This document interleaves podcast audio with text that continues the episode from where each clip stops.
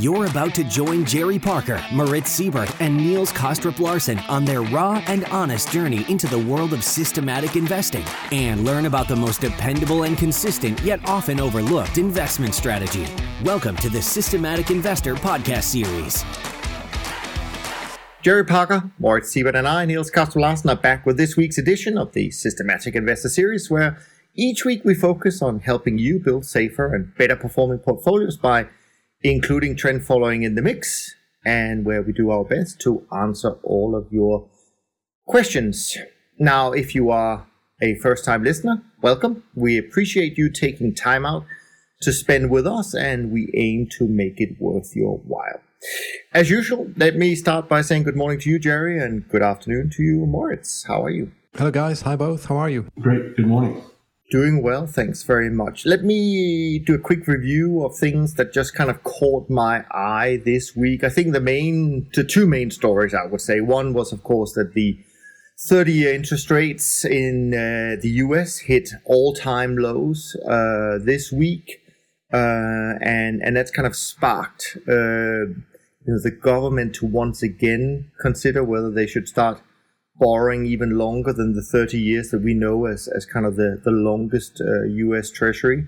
And there was some talk uh, yesterday, Friday, and that they are thinking about, or at least going to ask what people or investors think about if they were to issue a 50 year or 100 year bond, just like we talked about a few weeks ago and that Austria has done. So I think that uh, is uh, is interesting. The 10 year Yield is not quite at new all-time lows, but it's pretty darn close. Um, and of course, the other event that caught my eye this week was um, the Chinese, uh, of course, allowing their currency to go through the uh, the seven handle, uh, which, of course, for many macro watchers at least, uh, is quite important. Um, the dollar strength story that has played out well, I guess, in in our trend following portfolios uh, is is still in play, a bit choppy at the moment. But I mean, there are currencies like the Australian dollar that is, you know, falling uh, pretty much like a knife through butter at the moment. Um, and and by the way, the last time I think the RMB started devaluating, uh, it only lasted a few weeks until volatility really uh, crept up everywhere. Um, so I think that's interesting. Also, of course, the tensions we still have in Hong Kong, what that might lead to. But then, of course, there's also things that may not get so much attention in the normal um, headlines of the of the, of the uh, news media, and that is, I noticed that the Euro Stoxx Bank Index, which has really been under pressure in the last few years, um, actually broke uh, what uh, a lot of people consider as sort of key support, which may um, which may signal a huge problem for, for us over here in Europe. Uh, and so uh, the ECB, I think, is still on summer holiday, but when they come back, uh, they may have to uh, act a little bit more swiftly than uh, many people um, think. So, all in all, I would just say that, I mean, obviously the themes are the same, but it looks like kind of these macro themes are going to play out uh, for many months, maybe even years to come. So, uh, with all that action, Moritz, what? Um, how was your week? Slight positive week, nothing spectacular. Lots of backs and forths in the market. I think um, made money again from the bonds. I mean, this becomes like we're repeating this every week, every week, at the risk of becoming boring, but it is it is the case. Um, um, equities problematic, you know, up and down, lots of volatility, much more volatility than we saw a couple of weeks back. Um, so markets are moving.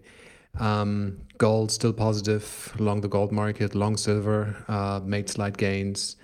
So overall, um, 0.3, 0.4% up for the week. Nothing too spectacular, but you know, happy with 40 basis points.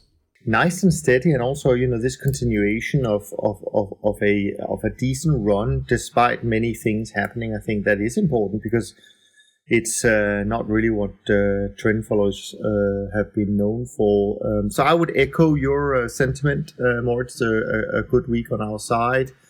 Um, of course, fixed income, uh, you know, taking the lead in terms of performance. but the single biggest winner for us this week was actually wheat. so that was nice. Made some money in gold like you did. hogs were pretty good. Um, coffee did okay. Um, and the euro actually not a bad uh, not a bad week for the euro. Um, British pound not so much, and of course, as you say, equities. I mean, for us, you know, we're alongside it on the sort of U.S. European indices that cost money, but you know, we're positioned for weakness in in Japan, so that made us a bit of money. But overall, uh, overall, a um, yeah positive week, which we uh, we're happy about, of course. What about you, Jerry? There's a lot of action, of course, in the equity markets, but we don't. I mean, we just see the indices on on our side. Uh, does that play out differently when you look at the single stock stocks that you trade? Yeah, I mean, yeah, I think even on some of the violent days where the markets were down a lot, um, I go through all the charts, you know, the different single names that we trade, and some of them had you know a little tiny budge, but and then they're back to new highs yesterday. So it's up and down. We have some shorts. Uh, always have less of performance in the stocks than we would if we traded indices because we're long and short and flat. Some so it looks like your currency charts. Some are going up, some are going down, and uh, it's really kind of destabilizing to uh, flip open my chart page, and the first thing I see is the S and P down, you know, a lot which I don't really do that with the dollar index. I just sort of go down the currencies and I go down the commodities, and there's no commodity index I reference. So it's I'm still contaminated and influenced by how the world uh, has trained me to view stocks, not from our point of view, world view, which is you know individual and long and short and follow your systems, but um, the macro calls on CNBC and the media kind of, you know can kind of get you going and pessimistic and then only to be optimistic the next day. None of these moves seem to follow through or be very predictive of tomorrow's move. Yeah, it's funny you say that. By the way, um, I'm just picking up Jerry while we so while we speak that you you may not be coming through your mic. You may be coming through your laptop. Just it's your voice sounds different, so you might want to check that uh, on the setup. But incidentally, what you say is interesting because I was just listening to uh, a podcast this morning, and um, and they were saying, you know, a fun thing to do is to watch news that is around nine months old, meaning go back and, and look at CNBC and Bloomberg, uh, you know, from from what was said at an interview, uh, you know, nine months ago, um, and and see how silly it it in most cases really are compared to what what happens uh, afterwards. So uh, kind of interesting. Kind of interesting. I agree with that. This week was funny. I picked up a few headlines in uh, German newspapers or news outlets saying markets are in absolute panic mode. And that's like, really? I mean, because because the S&P S&P is down 3% is is we're we're in absolute panic mode. I mean, it's just it just makes you laugh, right? Always like this. Yeah. No one's able to look at them in terms of the ATR, so that's even worse.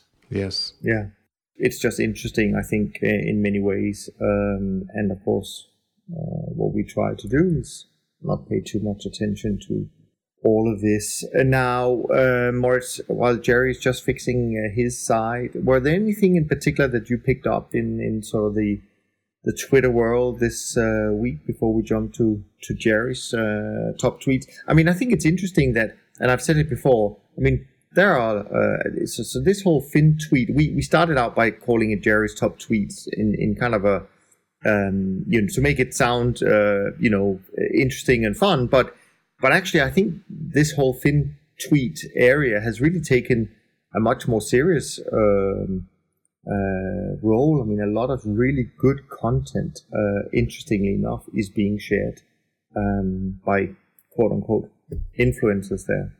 Yes, I enjoyed a lot. I mean, uh, you know, we're waiting for Jerry. He's got the uh, the repository of the good things there, and certainly we we must not miss out Wayne this week uh, because we missed him last week. Um, but I enjoy Twitter a lot. Just you know, in the evenings, uh, reading through things uh, about markets, um, following up, and there's some really interesting stuff on there every once in a while. Um, so I, I, I, like it. It's it's a great great source for me. And we've met a lot of friends uh, like-minded yes. people, and we have people who are uh, challenging us, and we feel challenged. So That's right. you guys can back up a little bit if you don't mind, but got to take the good with the bad, I guess. No, absolutely. How was then your? Um, what was the main things you noticed uh, in terms of reactions uh, this week?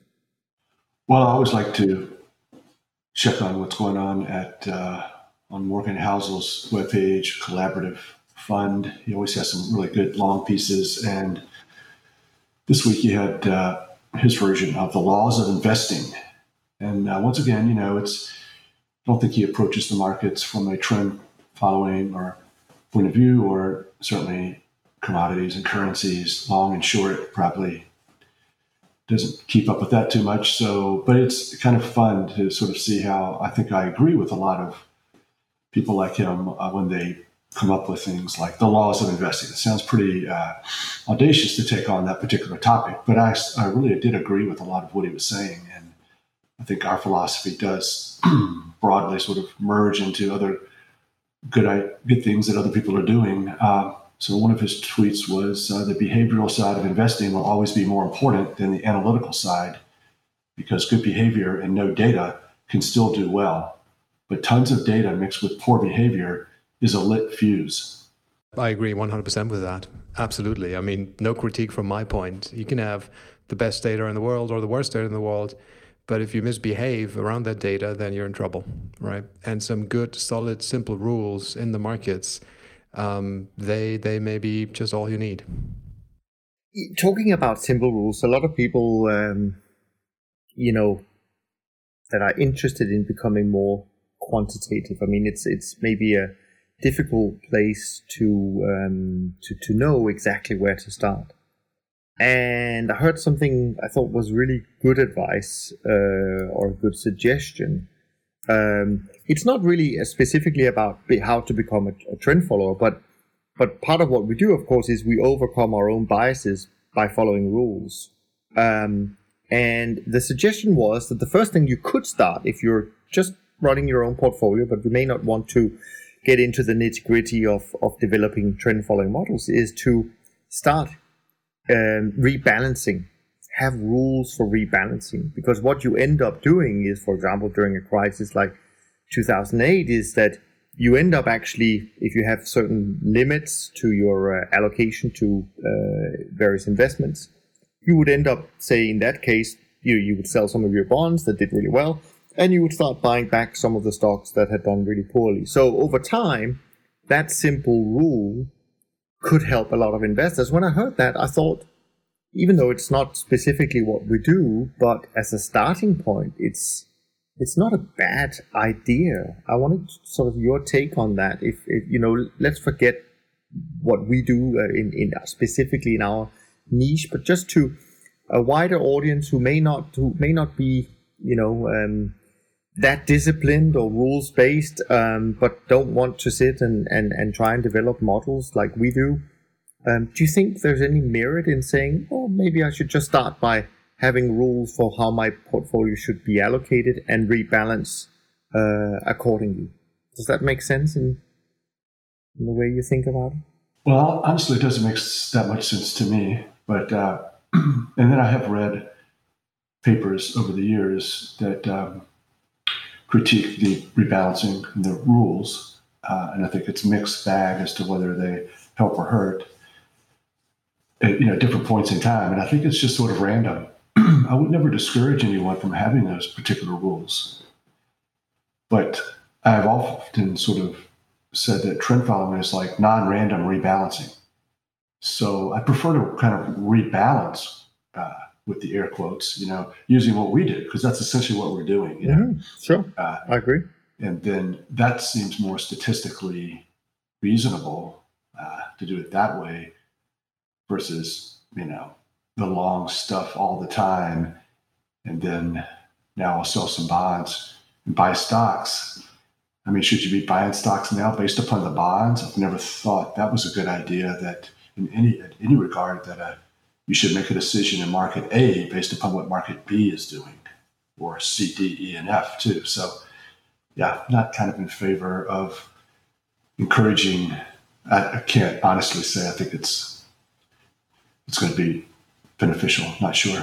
No, I, I mean I take that point, and that's fine. Um, but funnily enough, what you said just um, you know before about you know taking making decisions based on, on what other signals are doing, I do actually think that some of our peers have gone down that route recently in the last few years where they start doing this I don't know what they call it cross asset momentum whatever.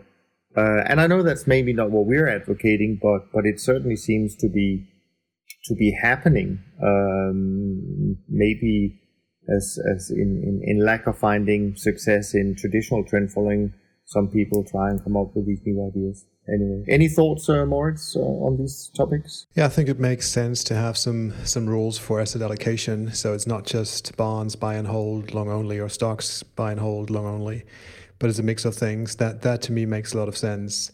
The rebalancing thing, I mean, when you're saying something that you know has gained in value and you're saying you want to rebalance that then what it means is that you're going to sell something that has risen in price and you're going to buy something that has been a relative underperformer. So it's the opposite of what we're doing. Mm-hmm. And and I'm more in Jerry's camp to say let's use our trend-based rebalancing rules um, to prevent that, right? To stay with the trend and not allocate to the underperforming assets, but stay with the trend for as long as we can.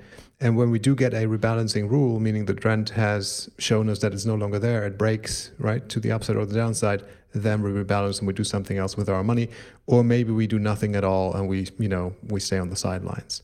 That to me makes a lot of sense. But this requires a model that requires development and you know work and understanding and experience research all of that it, it requires time and effort it doesn't come for free and like you say niels maybe you know if you understand the benefits of that way of trading it may be worthwhile to allocate money to an external trend following CTA as opposed to going down the route of you know acquiring data, building the models, buying software, and all that type of stuff, and and you know quite frankly using a lot of your own personal time um, on building that model.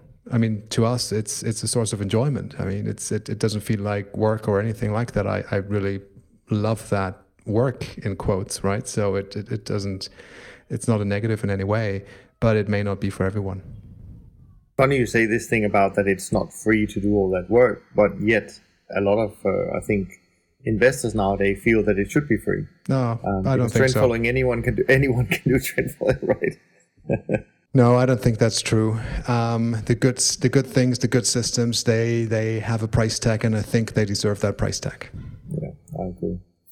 What else happened on uh, in Twitter land on your side, Jerry? Uh, just continuing with that same article. Um, I liked uh, this. He said, uh, Nature does not ask your permission. She has nothing to do with your wishes and whether you like her laws or dislike them. You are bound to accept her as she is, and consequently all her conclusions. So it goes with every field's laws, including investing. And this is sort of uh, make, reminds me of how I've never been a fan of uh, you know, find a methodology that suits your personality. I think that uh, if doing the right thing, which you know we consider to be medium to long term trend following, long and short currencies, commodities, stocks, bonds, taking making sure we take small losses and riding the winners, uh, then maybe you shouldn't be doing this. Uh, but you know, to sort of say no, you know, I really don't like that. I'd rather make money about one percent a month and I don't want to have 40% winners. I don't want to wait around for months or years for these outlier trends. I'm uncomfortable with all of that. So I'm just going to go out and find something in the market that really suits me better. You know, I think that's silly. You'll be lucky to pull money out of the markets pursuing something that's very difficult and counterintuitive and goes against behavior, uh, our, how us humans would like to behave if you can even come across those ideas like the three of us have at our firms, then you'll be lucky to be able to stick with it and pull money out of the market. But on top of that, make sure it's something you really like. Oh my gosh, long headed. Any thoughts, Moritz? Yeah, lots of things in there. Uh, it's about being comfortable with your own trading system and your style of trading, right? And I, you know, just confessing that at the very start of a trend following type of trading career um, that hasn't been comfortable at all. And even these days, it is not a comfortable trading system, right? Because you're forced to take positions which, you know, are against human nature. Like one example, just in recent weeks, we've had this upside breakout in nickel. Um, And you know, when when you don't have a trend following trading system, buying that thing right now at the current level is incredibly tough to do, right? Because you're you're picking a very high point, or so it seems. But you know, we've seen it so many times that you know you buy the high, and those markets just tend to go higher. But it's you're in a position of of being uncomfortable with with your own action if you have to pull a trade like that off. So you need that system, or at least I need that system to just do it and I know that, you know, the way I trade it, the way I control the risk, I'm protected um, and I'm diversified and I'm doing this long and short and in appropriate sizing across a large portfolio. That to me is the only reason really I can pull that thing off and, and, and buy that high. And it makes me happy with my trading system you know, very, you know, um, uh, keen to follow that and follow the rules. But is it always comfortable? Mm, no, I mean, it's getting better with the years, but not all the positions I take are comfortable positions. In fact, the ones that are uncomfortable tend to make the most money, I think. Yeah, I mean, we, we uh, obviously hear that a lot when people say, you know, do something you're passionate about, do something that you love. And, and I think that is just yet another, you know, contradiction that we have in our industry is that, um, and, and maybe that is why it's not for, for most people to, uh, to do trend following or to invest in trend following um, because it doesn't sit well with that thing we've been maybe told by our parents. You know, go for your you know passion, go for something that that uh, you love doing. So you really have to embrace all those other things that you mentioned, uh, Moritz, um, and and to appreciate the value of those uh, and what that might give you 10, 20, 30 years from now. Um, so uh, yeah, oh, pretty Good point. I feel like, you know, recently I've just spent too much time thinking about how to execute this trade. And there's just been a lot of multi ATR moves during the day corn, uh, gold, silver, nickel, and I'm doing these trades and I'm spending way too much time nuancing them, you know, like, oh God, okay, nickel, what are we going to do? It's up a lot. Let's wait for it to settle down. Silver, oh my gracious, this thing's out of control. We got to sell some corn. It's just crashing. And so, uh, you know, we spend a lot of time on here's the system and we, we have to plug into the computer. Well, we're going to buy on the close, we're going to buy on the open, we're going to buy during the day. Okay, it doesn't seem to matter that much. So here's our strategy. Go.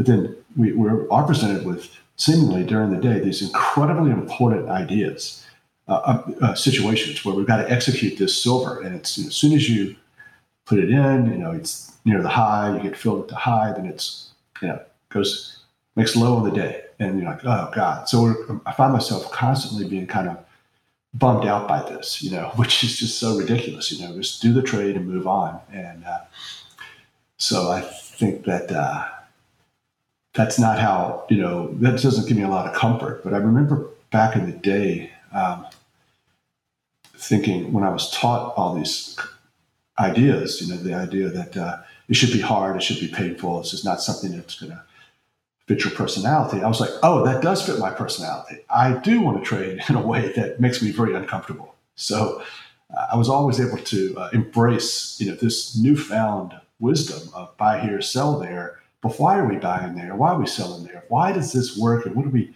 trying to replicate? We're trying to take advantage of people don't like to buy highs, sell lows, take small losses, ride long-term profits, uh, sit there and do nothing. And this is this is it's based upon this uh, uncovering of psychological things that people don't like. So embrace that you don't like it. And that suits my personality because my personality was bottom line, just be successful and if that's what it's going to take, and I wanted to be so different, you know, just embracing, can I please be different than everyone else? Just follow prices, follow trends, be long. You know, we left out uh, one, a great move this week for us was short cattle. You know, I wanted to trade cattle. Yeah, I wanted to meet people who would laugh about trading cattle because you know they were so much smarter and so much better uh, because they only traded equities. I know those rules they help us take the uncomfortable trades and just you know one one add to what Jared just said on you know buying a market or selling a market. And when you buy you pick the high.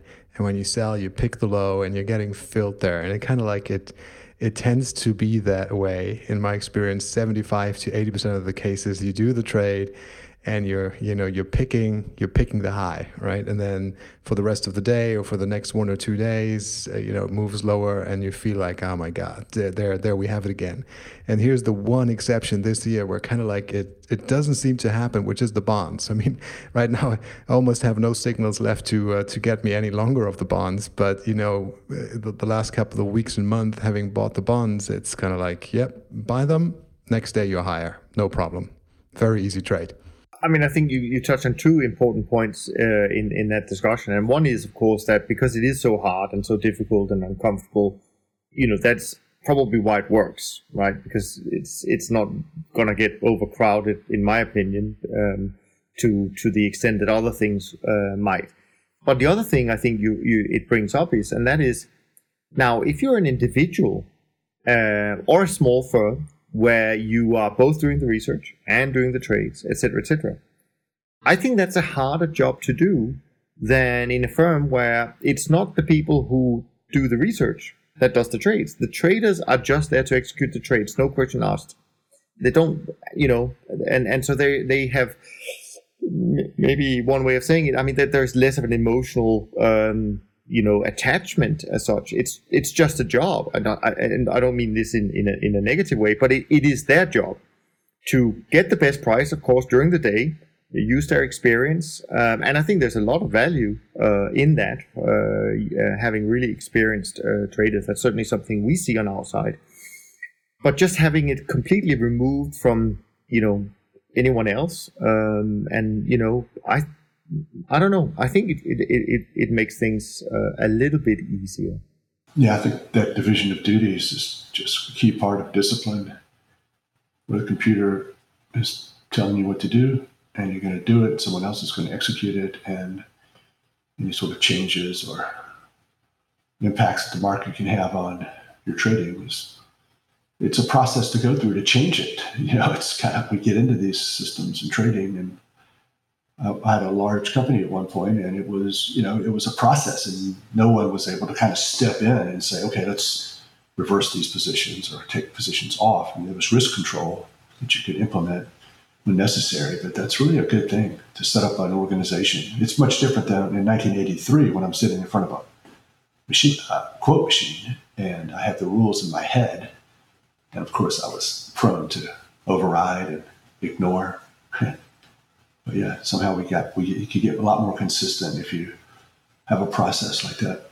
And and maybe that's the key, right? And I mean, when you talk to people who are looking to invest and, and, and get exposure to trend following, what, what it's really all about when it comes down to it, it's whether or not they believe in the process. It's not about a single trade. It's not about, you know, one day or a week's performance or even a month or a quarter or a year.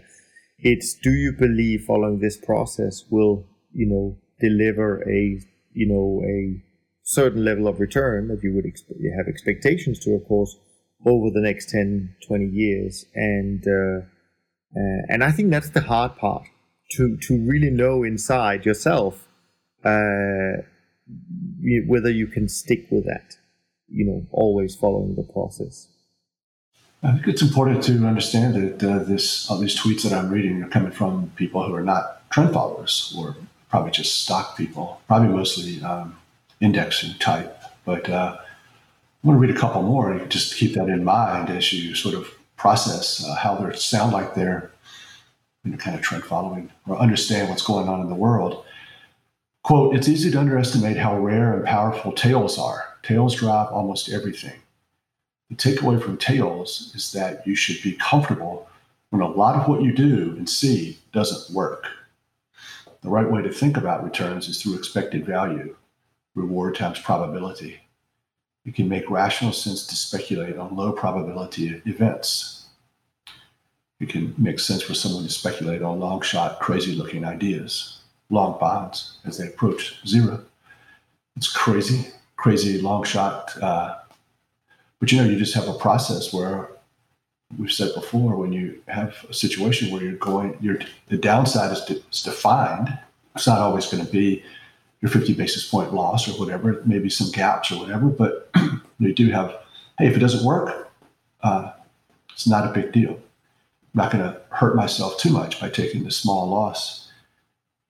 and then you're kind of it's just a superpower. You know, stop losses are like a superpower or your systematic approach that that mimics, you know, stop losses that don't let the losses get out of control. Then what do you have to lose? And then once you have that profit, uh, you really have a superpower because you're just like, I can afford to hold on and watch this thing go, and people criticize it and no one agree with it.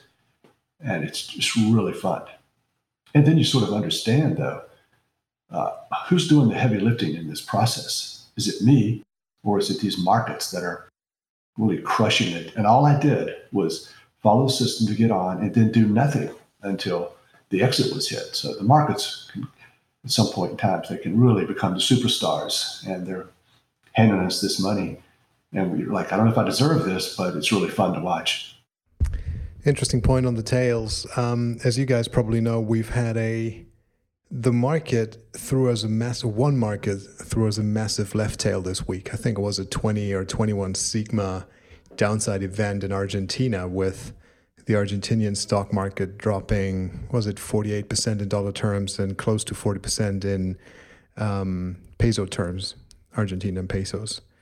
And um, and so events like that, you know, they're supposed to happen once in, I think, I don't know, 96 zeros or something, whatever crazillion number that is, right? So they're they're they're, they're non-existent in statistics, but yet they happen, and we've mentioned that over and over again that that stuff stuff happens. Now, do you want to bet on those type of tails? I'm not so sure. I mean, there's you know there's tails of a smaller magnitude that happen more often, like you know the two and three sigma type of event things, and there's funds out there which we know um, who permanently trade on the long side of volatility, buying options, buying convexity to the upside and the downside, and you know they're positioning themselves to make a lot of money as and when those tails materialize and show up, but you have to go through longer periods of you know not making money underperformance paying away premium. And and here's the important thing you have to be there and you have to have the right position on when that tail event happens right? It's important to be in the market before that tail event happens and not after because they're like so idiosyncratic so rare. You just have to be there. It's a very very different style of trading compared to what we do because it's so much more episodic um, as to when you're making P&L and so much more painful and longer spread out that you're on losing streaks. But um, those funds, they tend to survive. I think they have a higher, higher probability of survival than those funds which constantly short volatility and do nothing but. Yeah, but I mean, but you bring up a, a, a, very important point, and that is you have to be there. I mean, so, so yes. even though they, you know, so they are there when it happens, and they somehow miraculously you know, pay for all the losses and, and, and make up for it. But it's the same with trend following. It's actually the same with a long only investor. If you're not, if you really want to make money from long only, uh, I think there's some statistics out that if you missed the 10 best days in the last 20 years of of the S&P, your returns would have gone would be significantly lower than the actual return. The same with if, if you missed the 10 best month of Dunn's performance over the last 45 years, your returns would be significantly lower than than what it is. So, and that's what I meant before when I said you have to convince yourself that you believe so much in the process that you will stay for the really long term. Otherwise, exactly as, right. as, Jerry as Jerry said, you know, then it's not for you. I mean, if if you you know, then go no, it's very, find something else. Yeah. It's a very great point, Niels. It's it really is about the process, and that you have to have that process active every single day, right? Because those events may come when you don't expect them. And like you say, even with us trend followers, if we if we erase the 10 best months from our track records, it would look much, much, much different, right? Um, now, here's the thing: like one of the, I sometimes read um, on Twitter and on websites that you know when you're trading that every once in a while you should take some time off and close your portfolio down you know, go on a vacation, not think about the markets and kind of like refuel that way. You know, I, I think that idea is great. And, you know, I sometimes take time off and, you know, not to be too close to the markets and, you know, not think about the S&P and, and all of that stuff, right? But I keep my system running. You know, it, it, it allows me the way that I trade, allows me with a few mouse clicks every day, which don't bother me at all, to keep the system running, to keep the process running so that I can be there when things happen, right? I don't want to be, I, I think, you know, if you're in this for a business and, you know, you want to make money, it may be very dangerous to say, I'm now off six weeks on the Fiji Islands. And then when you come back, here's your 100% that you could have made, but you've missed it. And guess what? It's not coming back for the next 20 years. Enjoy the wait. Sell in May and go away, which is uh, something a lot of people love saying, nah, but they shouldn't do it. yeah. Uh, that was, I, as, as, I was saying before, I, I had a tweet uh, this week where I said it's essentially, you know, like try not if you're trading, you know, you're if you're really heavily involved in the trading, uh, like Moritz and I are, we're actually looking at the markets, doing trades, and uh, then you know maybe uh, don't do, try to do too much Monday through Friday. Just execute the system. Try to and then have a two day work week just on the weekends where you're really looking at how you did and maybe try thinking about some projects and research and back testing so that so maybe this vacation because uh, i was uh, instructed to take a vacation every month or two you know back in the 80s when i started. I can understand that. Uh, but uh, i would never close it all down. I would just tell my friend you know okay i'm off this week. Try to rejuvenate uh, so just here are my stops and stuff. So uh, I think it's good to get away. Maybe it's that idea is a little outdated as we've talked about the different uh, duties that people have at the larger firms. But a two-day work week should be pretty uh, pretty appealing to most people, and that maybe you know you can kind of do something similar to that. But uh, whatever you do during the week, don't try try not to make, uh, especially a week like this past one where you major moves and coming up with these uh, brand new great ideas because the S&P is now down 800. How, how am I going to prevent this from happening? Uh, yeah, that's probably not a, a, time to, to get into heavy duty research if that's your job or responsibility. There's that. I mean, first of all, of course, Tim Ferriss became very famous with the four hour work week. So I think the two day work week is also pretty appealing.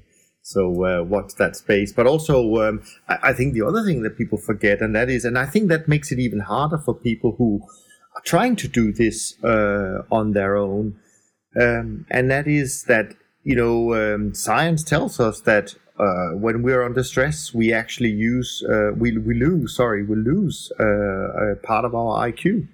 Simply doesn't we don't function as well. As as as we normally do when we are under stress. So you're absolutely right. I mean, if if, if you're loading too much on yourself during the day, um, the outcome is probably not going to be great. Um, so I agree with you. I mean, do the research when when the markets are not uh, taking up your your energy and attention.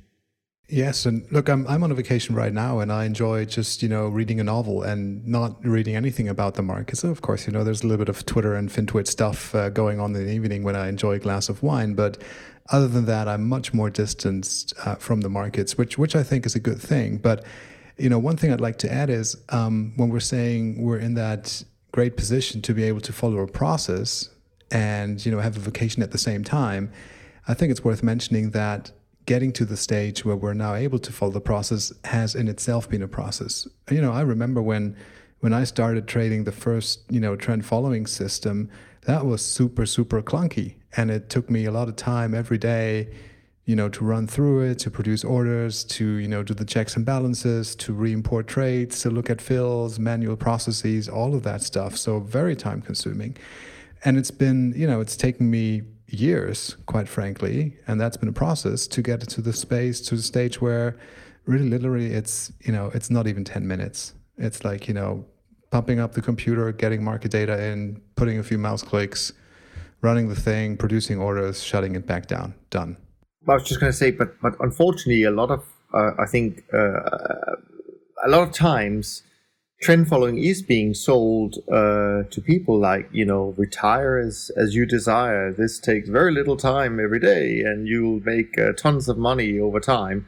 Uh, but they forget that, the first 10 maybe even 20 years it does take all of your time and and so on and so forth. And i remember just from from when i come to our our head office in florida and i see the the punch cards from the from the punch holes machine that bill dunn and his son daniel where they would go to the library every day and use these punch machines to calculate the rules of our initial trading system. I mean, imagine the time it took to to run these trend following models back then. So I completely agree with you, Moritz, that this is not easy. And so anyone who thinks that they should start doing trend following because it can be done 10 minutes per day, um, that that's the wrong reason to do to, to do it. They may end there, and I hope they do, um, because it is an amazing um, uh, how should I put it? It is extraordinary how much you can do with the right set of, of rules programmed in the right way. I mean, it really is, as you say, you can do it in 10 minutes, but don't forget that it took you maybe 20 years to get to that point. Yeah, I think uh, having mentors and experiencing trading through people who've gone through it, and this is uh, very important. Uh, I wasn't just given these rules, but I lived those rules with people who uh, were experienced and very knowledgeable. So I think that's very important. At, at the same time, uh, this Argentina issue kind of made it out to the press, and I was reading about it. And my friend sent me that uh, tweet, uh, text message where he said it was 130 something or 140 something, followed by 96 zeros. This is how often it's it's supposed to happen. Uh, at the same time, I saw this uh, very prominent uh, cartoon, basically someone tweeted, uh, ironically talking about uh, any sort of concern that people had in 2008, because the S&P lost 48 percent as well. It just it just wasn't in one day. Oh, so that makes it better. But his point was, oh, all this concern you have uh, is misplaced all you people were walking off the cliff, walking away from equities, being concerned. One person in this cartoon took the other turn and just maintained calm and collectedness, knowing that his little buy and hold was going to be just fine. And I just find that so absurd because at the essence of what happened what we do uh, is be afraid, be very afraid. This is money. This is your life. You do not ever want to suffer a 48% drawdown one day or over many months like the S&P had. It's irresponsible. It's not right. Everything inside your being is right. It's telling you this does not feel right. But, um, but we're told through this religious experience almost that uh, don't be weak. The only thing that works is uh, owning the, the S&P in a passive way and our gut tells us this is does not feel right. It isn't, and it's not right. And so, with the trend followers, where we come in with moderate leverage, trend following, with the positions long and short, massive diversification, attempting to take small losses. Before all hell breaks loose, we have a good plan. It's not dependent upon uh, do I have this short-term S&P system that's going to get me short at just the right time, add all this protection in crisis alpha? No, we come in every single day. Our actions are showing everyone we are very conservative and concerned. This is a dangerous world. And even though those type of moves are rare, we are going to proceed as if bad things can happen. And I think, and I think, uh, on, uh, you know, in, in addition to that, um, of course, what maybe you know what what a lot of people may not know is that the way we start the process of designing systems is really by looking at the risk. It's not about how much money we can make. It's about how do we control the risk of, of the system, of the model. Um, that's the important part. Uh, the returns will take care of themselves if we get the risk management right.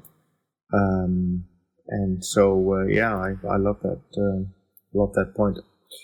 So and and and I think it just goes to show, and, and you bring this up uh, today about Argentina, etc., etc.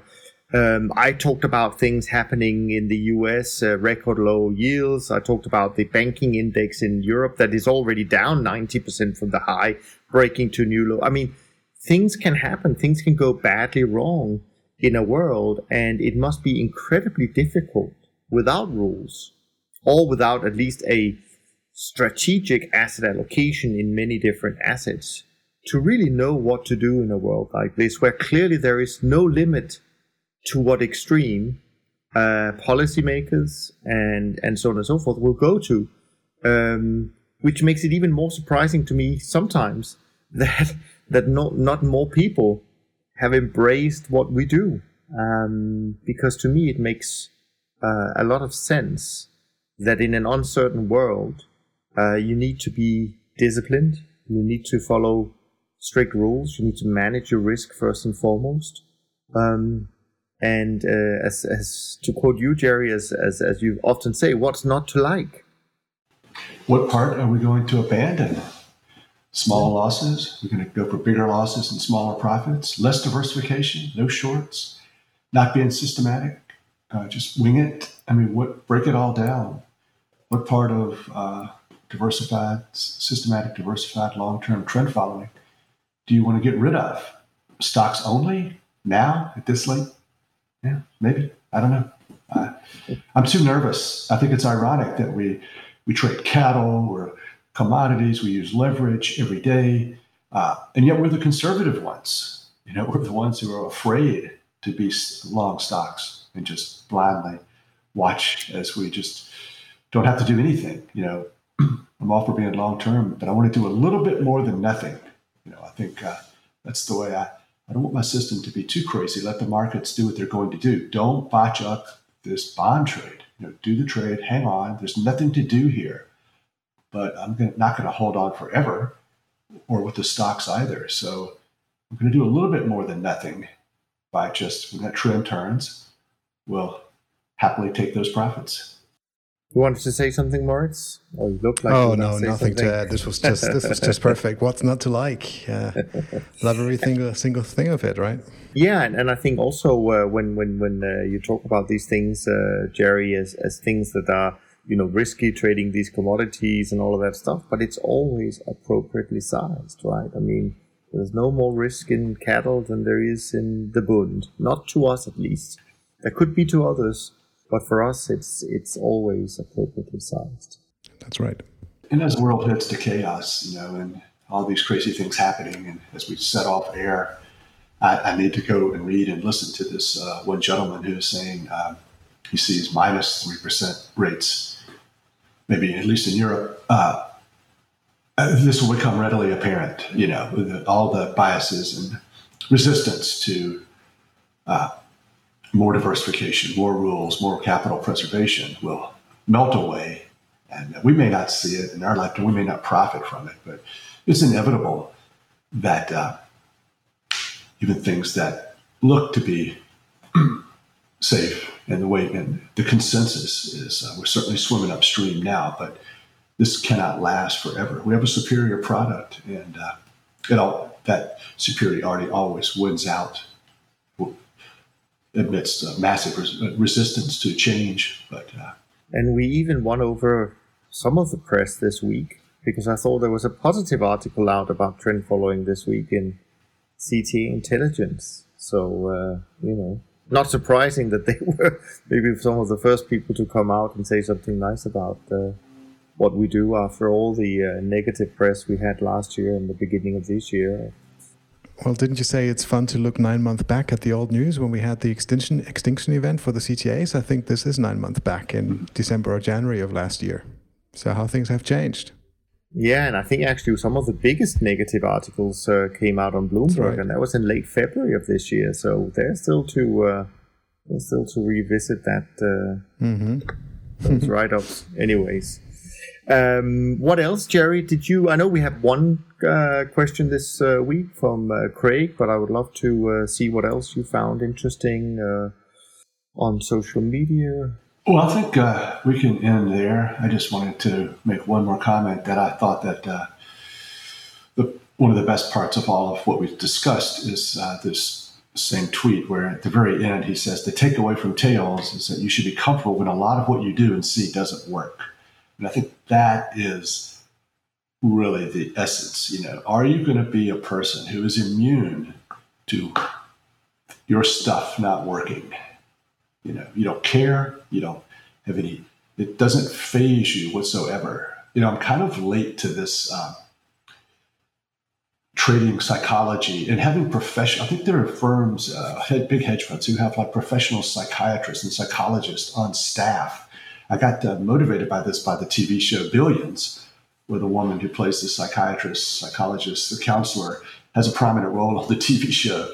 And I'm like, yes, this is so amazing. I think there just needs to be a department uh, and, and, resources for traders and researchers and trend followers and systematic uh, as well as discretionary, because we're fighting these battles all the time in our head. No matter how much success we've had, it's just a new clock. January 1, I remember walking into the office many years ago, December 31st, and we had just pulled it out and uh, had a better year than most of the other CTAs and uh, the ones that I was concerned with, and uh, just pulled it out, you know, the last quarter, last month. And I said to myself, never again will I question that. That is ridiculous.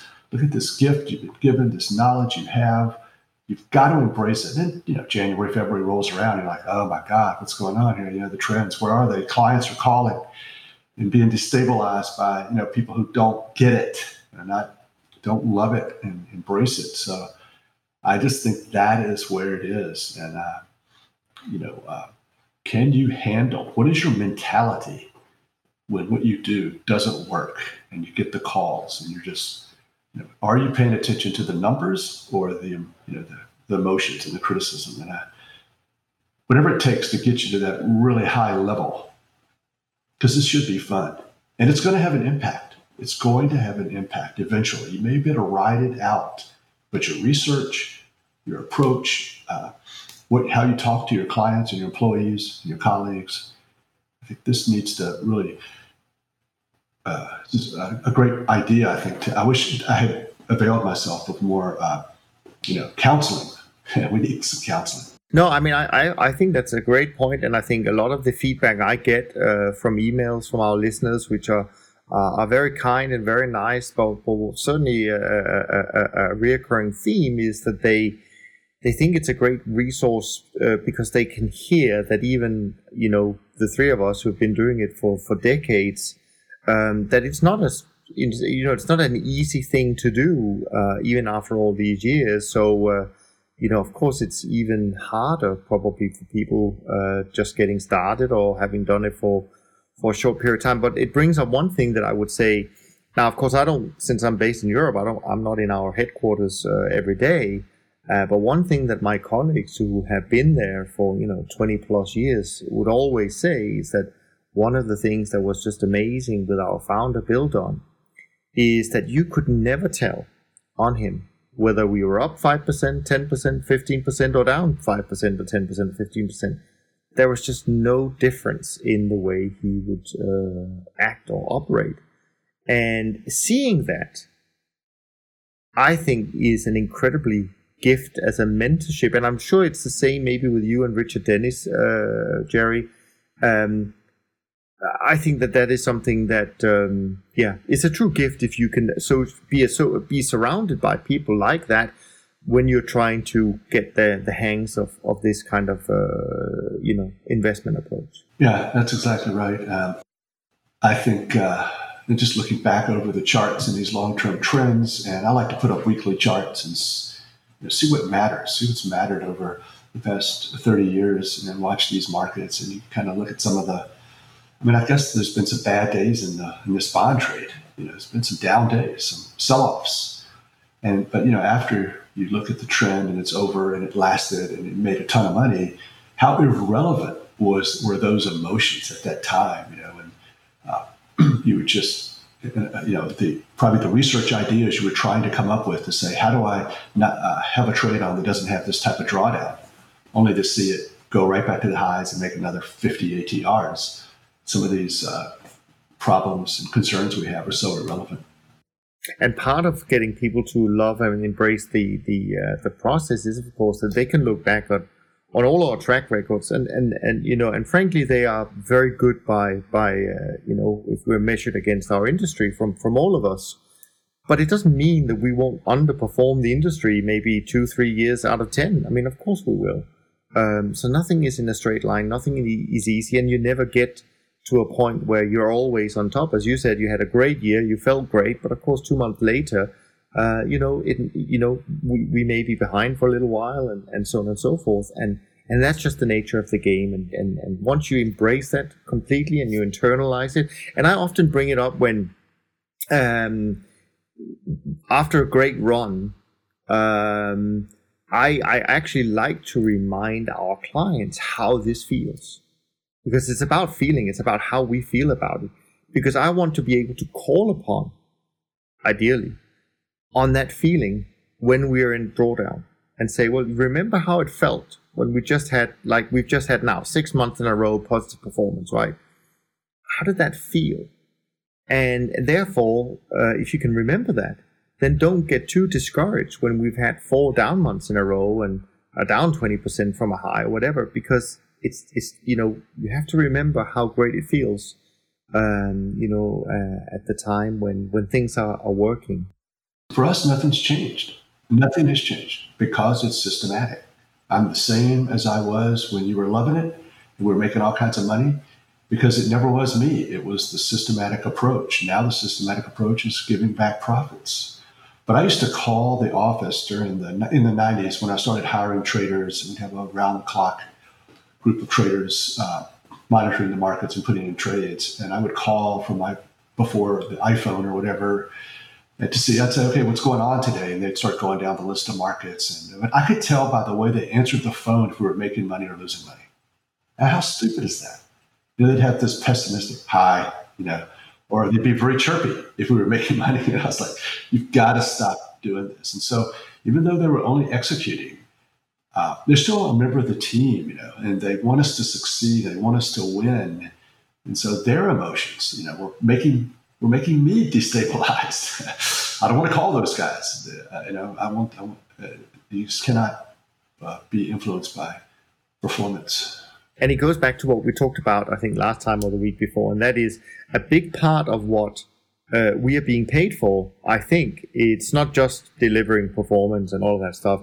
It's actually also there to uh, hold the hands of our clients uh, through these periods uh, and the emotional roller coaster, exactly as financial advisors do. I mean, there are some studies out uh, where they they um, have somehow quantified how much it adds uh, to have someone to hold your hand through difficult times, uh, financial advice. And it's not just like 50 basis points. We're talking about, you know, two, two and a half percent per year in terms of better performance, which we know over time, over 20, 30 years, makes a massive difference. Um, so uh, if we can help people not sell the, the low and, and, uh, and, and all of that, getting out at the wrong time, we, we're, we're, we're delivering a, an important service, I think. It's uh, it's been great listening to you guys, but there's like you know one story on on those trays, and you know, it's it, it become for our industry it's custom to report monthly numbers or quarterly numbers numbers but for sure the annual numbers right? And the annual numbers are the most important ones for whatever reason you know? We could also be reporting 12 month rolling returns but it just so happens to be the case that on every calendar year we kind of like take a stop and we record the p&l so here's this thing on the last business day of December, this I think uh, five, six years or so ago, I had the entire portfolio up just a bit more than 1%. All right, so it looked like a positive year. It's an important day. It crystallizes performance fee and all of that type of stuff, right? So what what are you going to do? Are you going to close down the portfolio to save that 1% P&L? Or are you going to follow the process and trade your system? So as you guys may, you know, probably guess correctly, I followed the system, right? And so I closed the year down at minus 20 basis points. That felt absolutely, you know what it felt like, right? But it, it was the thing to do. And so I called a friend of mine and, you know, he told me something which, which I think is, it's just, I remember it ever since. Like, you know, on the last business day of the month, you just tell yourself the month is still young and that is absolutely true. And, you know, everything and anything can happen in the last couple of hours of a month, of a quarter, of a year. And it may just, you know, take your portfolio the wrong side. But that's the way we do it. You should take the day off every last day of the month, actually. And, uh, you know, remove the stress. Let's uh, jump into the uh, questions. Yeah, well, there's probably just one, but it might be a little bit uh, longer than usual. We'll see. Uh, Craig writes, uh, Hope you're doing well. Great show this week, as always. I had a theoretical question about trend behavior, which I appreciate all your thoughts on. It may be a bit long winded, but here's the background to the question.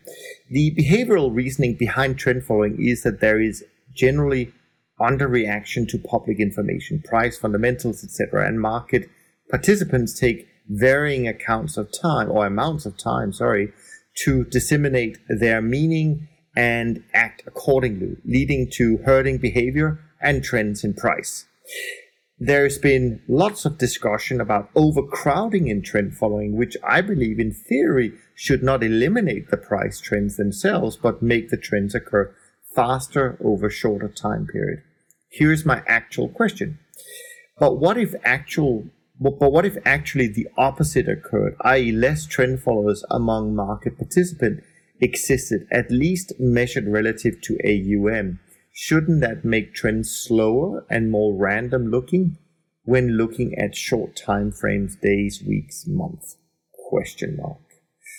So first of all, thanks, Craig, for your question. Um, let me throw it to you, uh, Moritz, first. Um, what do you make of this um, idea or thought? It's an excellent question, Greg. Uh, thanks for sending that over to us. Um, you know, as you know, it cannot be answered with precision. None of us can have a precise answer as to, you know, what our participation in the market is. But so the only thing I can do is I, I can share my feeling and observation and, and, and my belief of what's going on. I think that we as trend followers are not large enough relative to other market participants to have a meaningful influence on the longer term trends. Those longer term trends they establish not because trend followers initiate it or kick it off, they establish because of different reasons. We're just there to follow them.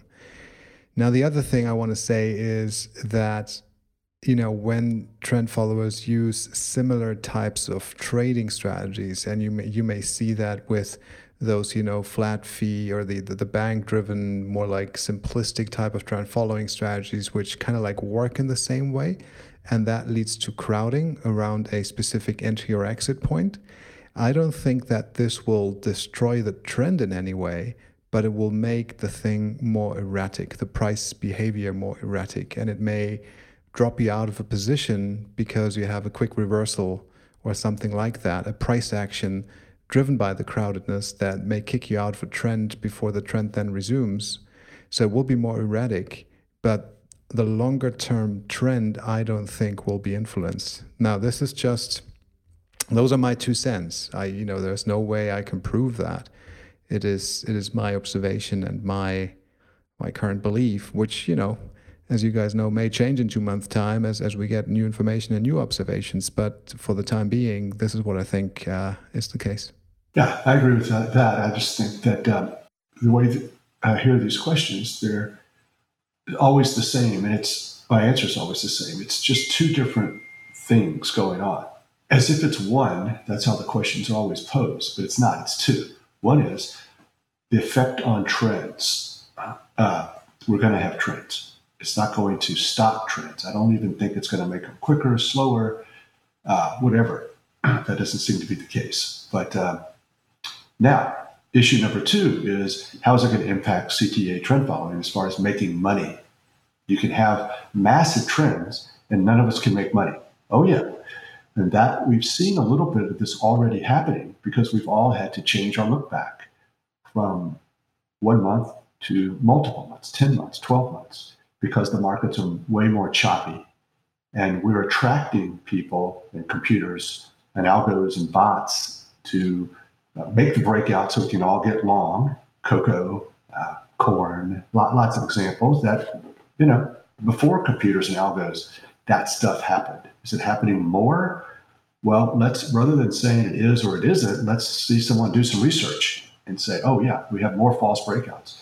We certainly have choppier markets and violent sell offs and vol targeting amongst large CTAs and uh, I guess other insurance companies or whatever who are in the stock market who have to sell uh, intraday when the market gets going. That causes issues. We have a lot of crashes and a lot of uh, nice trends that get reduced to almost nothing in the commodities as well. So I think there are things going on. It's a worse, it's a worse approach. It's uh, still profitable, I believe, and still can be profitable. But there's just no doubt that uh, the evidence is there that it's uh, the CTAs could kill trend following themselves if if this uh, sort of vol targeting and indiscriminate buying and selling and trying to throw around a lot of uh, positions in commodities keeps going. But it, can even happen in stocks. So uh, just, there's just no doubt that uh, the trends are much different. Yeah, I mean, I, I think. Um, I mean, I think all of all of the your, your, the things you both said are, are very important. Um, I, I think, in particular, um, what Moritz said about the fact that we as trend followers we don't make the trends i think is critical. I think there is some kind of misunderstanding that the more trend followers the more trends or the bigger the trends. I don't know that that is correct. So if we just take a step back and say well what do the markets really do well markets are an efficient place for investors to express different desires right so uh, Moritz may have uh, young kids and he wants to buy a certain, uh, make a certain investment um, for their, you know, um, save up to college education. He makes an investment. Jerry, you might have, you know, older children and they might come to a point where you did your college fund 20 years ago and you get to a point where you actually want to sell that because now they're out of college, etc., etc. So you meet on the same day and you, you you do the trade, but you have opposite reason for doing it, but it's just an efficient place to do it. So what I'm trying to say here is that most of the time, um, markets just reflect, uh, or you know, reflect the fact that there are so so many diverse reasons for either buying or selling. There's no wrong or right. But from time to time, things change. It could be news. It could be you know other things that makes more people want to go in the same direction. And that creates, to, to at least in, in my opinion, to a large extent, that creates these price moves. And still, there's nothing, you know, wrong or right. And and and so it's not just trend followers is, is what I'm trying to say. There are a lot of other types of investors that's, that from time to time decide that maybe it's a good idea to buy bonds. So bonds keeps going up because everyone is heading in the same direction. So it's this kind of herding behavior, but but maybe not just as simply described as just yeah, okay, we do the same as the neighbor. We have different reasons for it, but sometimes those reasons are very similar, and that helps create trends. It's not a very eloquent way, maybe, to explain it, but but we're always asked, so why do trend following works? And I think that's part of the reason why it really works, because it comes down to basically human behavior, but explained in a different way um, uh, hopefully. Uh, so I actually to go back to your uh, question, Craig. Um, I I don't know that uh, we need to discuss or, worry about the term overcrowding in, in, in the trend following space because markets have always moved. I mean, historically, they've always moved. So markets moved 100 years ago when there were no trend followers. So how do, how do we explain that? Markets move today when there are more trend followers. Yeah, but they don't move that differently, really. Uh, they may in the short term. I agree with that. I agree with Jerry on, on that, that there may be more noise.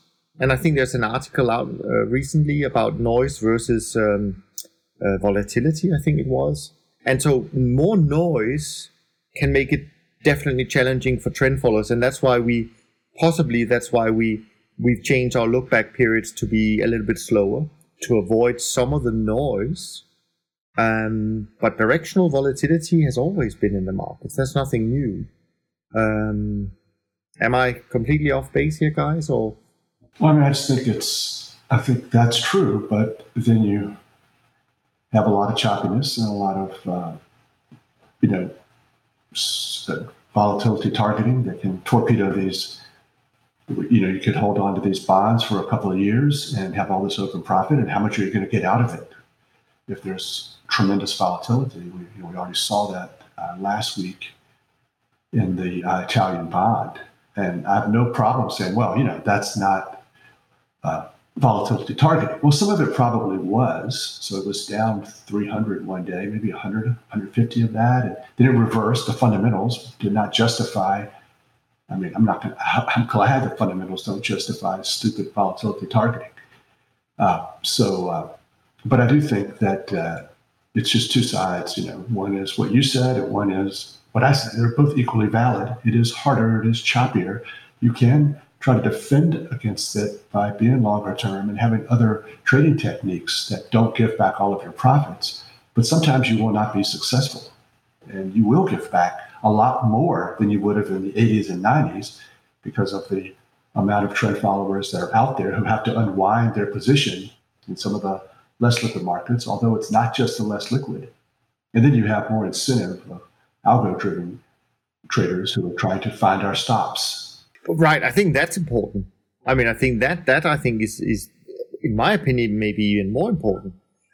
I, I mean, I think there are a lot of other people now trying to do um, some kind of mean reversion type uh, strategies that that I, I also uh, remember Stan Druckenmiller talked about that he found it harder because once the, the trend goes a certain uh, you know certain standard deviation away from from kind of quote unquote the mean, then some of these algos will come in and try and push push it down. I think that is true.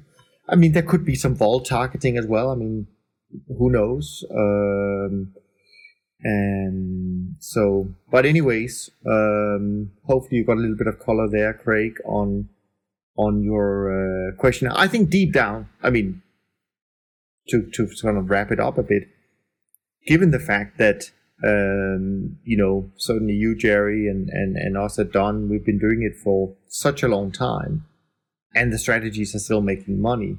Um, there's always going to be periods where they make more money than others.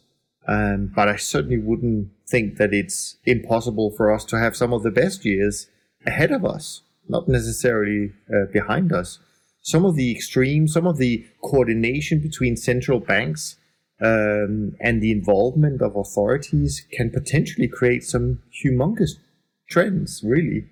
Um, but uh, as Ray Dalio also talked about, I mean, there are these paradigms or these, uh, yeah, that can last for, for 10 years or so where markets, um, you know, go into a certain regime, and and that regime could be difficult for any strategy. I mean, we're not the only ones uh, where it's been a bit challenging. I mean, value investing has been incredibly difficult, um, and still is. At least we're having, as an industry, a great year this year.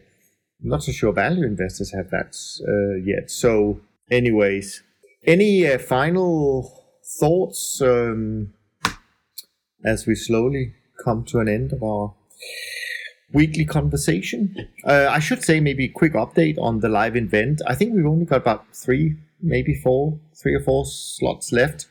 So if you uh, are on the fence, uh, thinking about joining us October 26th, October 27th in New York, Lower Manhattan, um, then jump off the fence, uh, raise your hand, and secure one of the last few spots we would love to have you, and we're going to do our best to help you with whatever whatever uh, challenge you may have, uh, whether you are experienced uh, or whether you are relatively new. I think we can learn from all of the participants and coming. So hopefully you'll uh, be able to, to, to join us.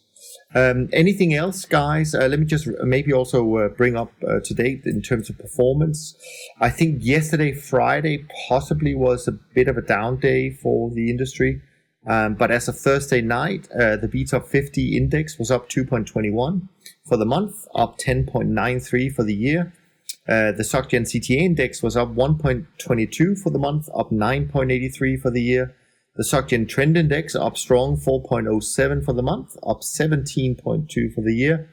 The SocGen Short Term Traders Index up 1.16 and up 2.39, I think it is, uh, for the year. And then the Bridge Alternatives Index up 4.96, up 14.57% so far in 2019.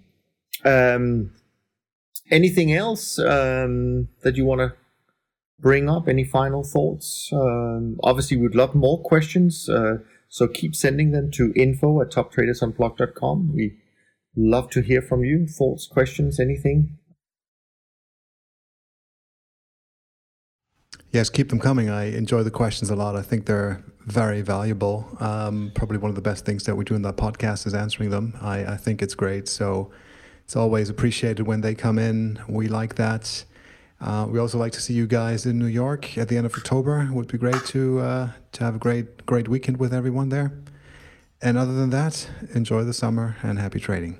I'm looking forward to maybe one of these days our first uh, recorded a question or comment. Uh, oh yes, yes, we we definitely want to. maybe we should challenge Sam. Sam always says he wants to take us to to the extreme. So now we're taking you, Sam, to the extreme. You should be the first one to record a message, uh, maybe even a question. I'm not so sure about the question. The question is harder for us to play and answer. We we but maybe a message, Sam. That would be that would be fun. And of course, you can do that by going to toptradersunplugged.com forward slash voicemail. So, Sam, that is your challenge from us. Um, other than that, I think on this uh, note, we're going to wrap up uh, this week's conversation, which we, of course, hope that you enjoyed. And if you want to support the podcast, then please head over to toptradersunplugged.com forward slash review, uh, where there is guidance to how you can leave us a nice comment and rating if you feel we deserve that. From Jerry, Moritz, and me, thanks so much for spending some of your day with us. We love the loyalty that all of you show us every week, and we look forward to being back with you uh, in the next uh, episode in a week's time. And in the meantime, have a great week. Thanks for listening to the Systematic Investor podcast series. If you enjoy this series, go on over to iTunes and leave an honest rating and review. And be sure to listen to all the other episodes from Top Traders Unplugged. If you have questions about systematic investing, send us an email with the word question in the subject line to info at toptradersunplugged.com and we'll try to get it on the show. And remember, all the discussion that we have about investment performance is about the past, and past performance does not guarantee or even infer anything about future performance. Also, understand that there's a significant risk of financial loss with all investment strategies, and you need to request and understand the specific risks from the investment manager about their products before you make investment decisions. Thanks for spending some of your valuable time with us, and we'll see you on the next episode of The Systematic Investor.